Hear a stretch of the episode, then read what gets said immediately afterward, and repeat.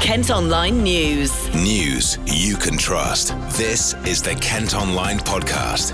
Nicola Everett. It's Monday, the 30th of September. Coming up, flooding hits Kent. Going to be mopping out, trying to basically put the pub back to the way it was before it got turned into a swimming pool. Work starts to install new gas mains. Nobody appreciates roadworks, and, and we understand that, and we, you know, we're working hard to make sure that we can get the project complete, completed as quickly as possible. Dina Asher Smith wins medal at World Athletics Championships. Obviously, I'm a competitor, so when I first crossed the line, I was like, oh, I didn't win. That's annoying.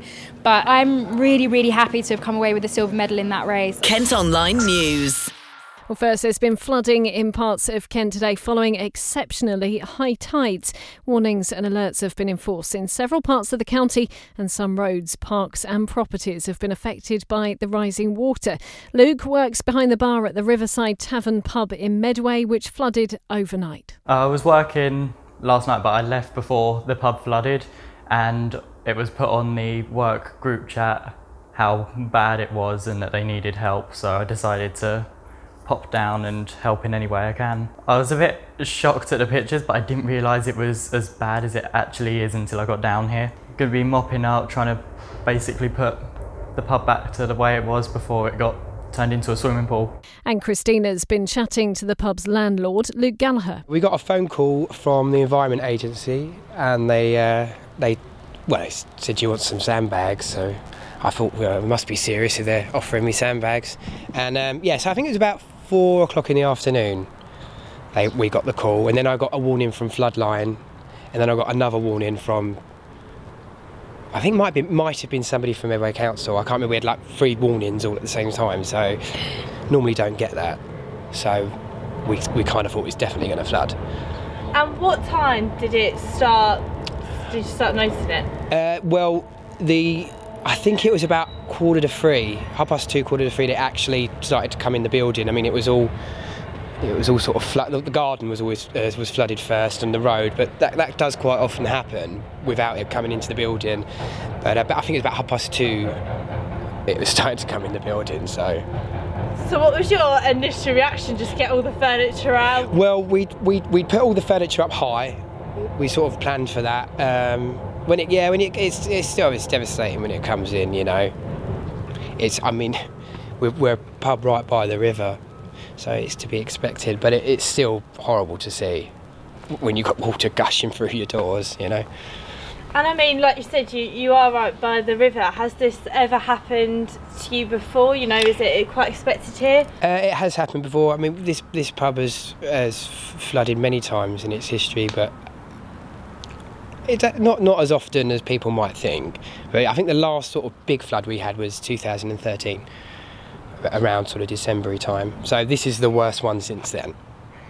And yeah, obviously, just in terms of the business, you know, it must be.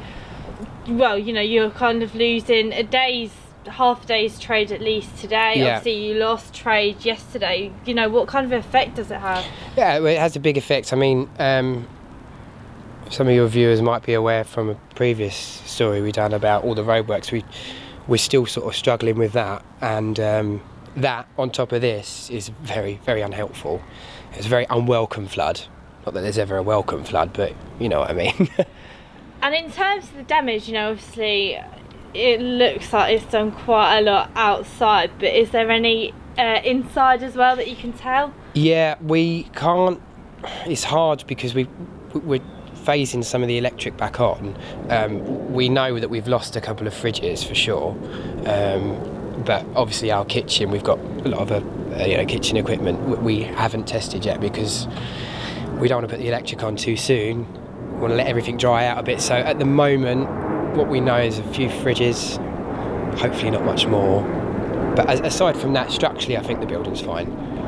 Um, and just you know, obviously you are here by the river, but looking at it now, it obviously the tide's out. It doesn't look like a threat at all, but obviously you know this is something that has happened before. Do you think there could be any more protection put in place to prevent it from happening on this scale? Yeah, I think so. I mean, um, over that we've got the new flood defences that they've they've built up they sort of stop at the pub. I mean, we did know that when they when they did the plans.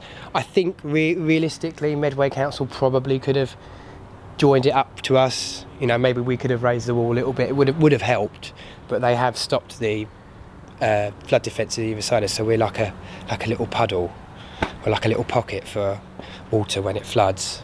I mean, it's such a big body of water. It's going to come in, but yeah, I, there is. I, I think there could be better protection here for sure. The Environment Agency say they're closely monitoring the situation near rivers and around the coast. They're urging us to take extra care along beaches, promenades, and coastal footpaths, particularly during high tides. With a yellow weather warning for heavy rain in force tomorrow, it's feared there could be even more flooding over the next few days. Kent Online reports. Elsewhere today, a man's been taken to a London hospital with serious injuries after being attacked at a pub in Rochester. It happened at the Eagle Tavern on the High Street on Saturday night. Detectives are keen to speak to anyone who saw the assault. A cat's died in a house fire near Gillingham. Crews were called to Rycourt Close in Parkwood late last night to tackle the blaze, which is thought to have started in a tumble dryer. They tried to give the animal oxygen, but it didn't survive. More than 10 months of work to install new gas mains along one of Kent's busiest roads is underway. Around £1.8 million is being spent on upgrading the supply network along the A2 between Upchurch and the Key Street roundabout. Now, you might remember a stretch of the road in Newington was shut in the summer because of several leaks. Well, Bradley Barlow is from SGN, who are doing the work. We have been working in the area quite recently to make multiple uh, repairs to multiple gas escapes um, in the A2, um, and it's been deemed necessary that we need to replace a large stretch of our gas pipes in the A2. Um, so we are going to be working from the junction with Oak Lane, in, uh, the junction with London Road and Oak Lane, uh, working along uh, the A2, progressing eastwards towards the roundabout with Key Street. Um, it's we're going to be working in phases, in about 11 phases in total, um, and they're going to be in different lengths of 100 and between 100 and 900 metre sections. Um, and the work we're expecting to take around about approximately 42 weeks, um, and we'll be taking a, a short break for a couple of weeks over Christmas as well, so that uh, people can get around on uh, the festive season we're spending investing 1.8 million pounds into this project, um, and what we're doing is we're replacing all of the old metal gas pipes that have been in the road for many years, and we're replacing them with durable, long-lasting uh, yellow plastic pipes, um, which have a, a, a lifetime. Uh, of around about 80 years. Um, so they're much more durable, they're much more reliable, and it should mean that we wouldn't have to return um, back to the A2 to, to make replacements in that area um, for a long while to come. The stretch in total is uh, 4.5 kilometres, so it's quite a, quite a long stretch. Um, and which is why it's going to take uh, the amount of time it is. Um, I should say as well that the road isn't kind of, we're not, we're not closing the A2 or we're not planning to close the A2. Uh, we will have temporary uh, traffic lights in place that will move along the road as we progress eastwards. Um, we may need to uh, there may be some effect on some of the side roads. So, Oak Lane, we're going to be making uh, one way, so people coming from uh, Oak Lane won't be able to turn into London Road. Um, and th- we may have similar things uh, as we, we move along the A2, but it's, it's hard to know until we actually uh, get closer to those side junctions. Obviously, you know nobody appreciates roadworks, and, and, we understand that, and we, you know, we're working hard to make sure that we can get the project complete, completed as quickly as possible. Um, I think traffic flow is going to be kind of a key issue with, with on, on a lot of customers' minds, um, and for that reason, we'll be manually controlling the lights uh, Monday to Friday between 7:30 in the morning and 7:30 in the evening, and also on Saturdays between 8 and 5 as well. Um, the lights will still be in operation um, automatically outside of these times as well, but hopefully by manually operating them people will be able to get around uh, on their day-to-day business as usual. And you can see when the work will be done in phases in our story online. Kent Online reports. A Deal shop that sells bath bombs infused with CBD has had its PayPal account frozen because the cannabis oil is illegal in America. The owners of Bon Bomb, who started selling them at the beginning of the year, say the decision doesn't make sense because the company is still working with other traders who sell it. They've now had to ask customers to make bank transfers instead of card payments. Kent Online's been told 44,000 people went to see the Knife Angel sculpture while it was on display at Rochester Cathedral. Two and a half thousand children also visited the eight metre high statue, which is designed to raise awareness of knife crime. The artwork, which is made of 100,000 knives, is now making its way to Derby Cathedral. New opening times at libraries across Kent come into force today. It's after we were asked last year about planned changes in a bid to save money. There are just short of 100 libraries in Kent and five mobile ones to reach more remote communities. We've got details of the opening times for the one near you at Kent Online.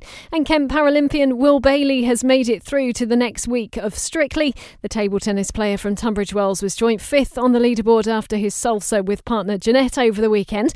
Olympic rower James Cracknell became the first celebrity to be booted off after facing ex England footballer David James in the dance off. Kent Online Sport. Kent's Dina Asher Smith has made history at the World Athletics Championships, becoming the first British woman to win an individual sprint medal for 36 years. She won silver in the 100 metres, with Jamaica's Shelly-Ann Fraser-Pryce taking gold. Dina spoke to Sky Sports News after the final last night. I'm really, really happy to have come away with a silver medal in that race. I mean, um, and to have run a national record and a personal best as well. That's all you can ask for in a World Championships final. If you want to perform well and you want to perform to the best of your ability, this is the place to do it. It's been a lot of hard work, a lot of self belief, and a lot of intelligent thinking from both, um, well, obviously the people around me, my coach John, my um, physios Martin and Gordon, my S&C Ruben, but also, yeah, just a lot of, of um, discipline from myself, I think more importantly, and, and precision in my training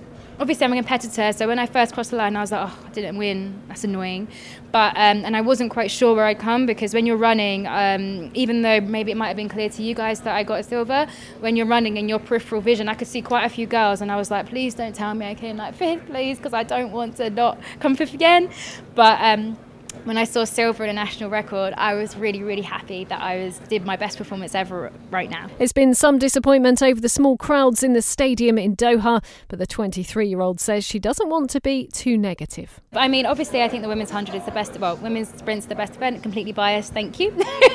but um, I don't say it's a shame. I don't be negative. I just think that um, every country has different cultures, and if we're racing in the Caribbean, that would have been packed out for the sprints. If you were racing in Germany, everybody would have been gathered around the throws, they would have been gathered around the discus and the javelin. And you saw last night for the 10K, all the fans came out, the Ethiopian fans, the Kenyan fans. So I think different events just do well in different countries. And um, that's why I think it's also important that as a collective of athletes, we all go around the world and we all go to different corners of the world and we try and invite fans and entice fans to love the sport that I think that we're all biased and thinking is the best sport in the world.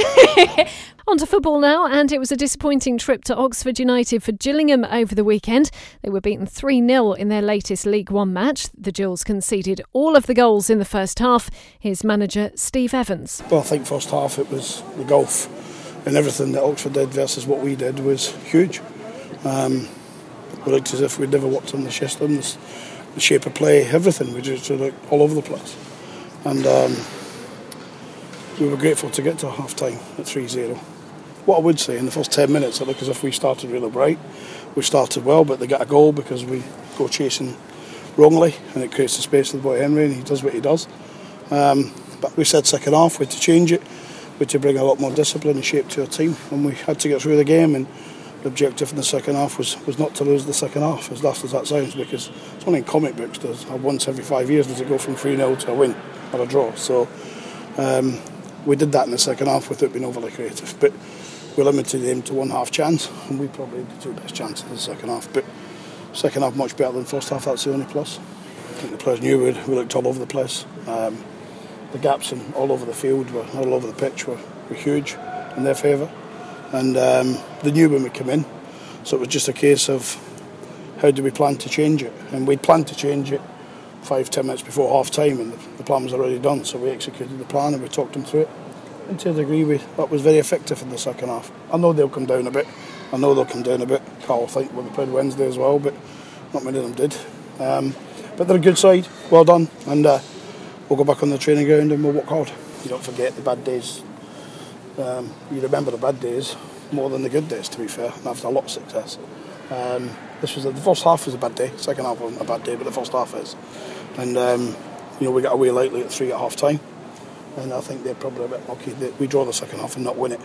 Um, but there we go. It's, they were much better than us. They looked much better in every area of the pitch, and we'll congratulate Karl. He's an excellent side. I said it in the build-up. I said it afterwards. Got an excellent side. They'll be up there for sure, and, and we'll learn from it as best we can and put it into practice on the training ground. It's the worst half my team's played in a long, long time. But you have you have that, don't you, as a manager? Um, what I did say to them at the end was we asked for character at half time. We asked not to lose the second half. We asked them to have some pride in their own individual performance and some pride in playing for the shot. I think in large we demonstrated that in the second half with it being overly creative. Um, and we, we stifled them more than was creative. But Ollie should score after five minutes into the second half. That looks an open goal and a tap in. And then Marshy's put one across the box, you know, us and buts, but it was never going to be a day for 3 0. I'm disappointed. We started so well in the first 9 10 minutes. It's constantly in their half, it's constantly running about their box. We lacked a lot of quality in forward areas. We, Alec and Brendan, they didn't get the, the quality out the boots today that they've, they both possess. The ball come back too easily and we gave it away in good areas. But at 9 10 minutes, I think it's their first striker goal actually that goes in. And then it sets the tone with the confidence rising because they've been such a good week. We need to start winning some games. We said it before today, we said it before last week. We need to start winning some games. And, um, you know, but they'll, they'll need to earn the rights to, to play next week. It won't be about who, who plays because they play, it'll be they need to earn the right. You know, there's a, there's a lot of poor performances in that first half, but there was a lot of resolute performances in the second half. I can't, I can't fault you know, the players didn't try any different in the second half. We just had a lot more shape, a lot more discipline, and uh, a lot more less freedom given to certain players that played with freedom that gave us a dish shape in the first half, if that makes sense. Well, we talk about it on Monday with the players, as you'd expect us to do. We'll break it down, and then that's gone, and we have to get ready for Southend. That's the nature of football. You know, two weeks today past, we're beating Wycombe, and everybody thinks we're great. And there was bits of that performance that wasn't so good. So we'll go back on the training ground and work hard. People are want to smack us up and in the face. That's what happens in football, and um, but we'll be fine. And in ice hockey, Kent's Invicta Dynamos have beaten Milton Keynes Thunder 6 3 in their South Division 1 game. It was a good end to the weekend for the Moes last night after they lost to Streatham in the Southern Cup on Saturday. That's it for now, but for more news throughout the day and overnight, just head to kentonline.co.uk. News you can trust. This is the Kent Online Podcast.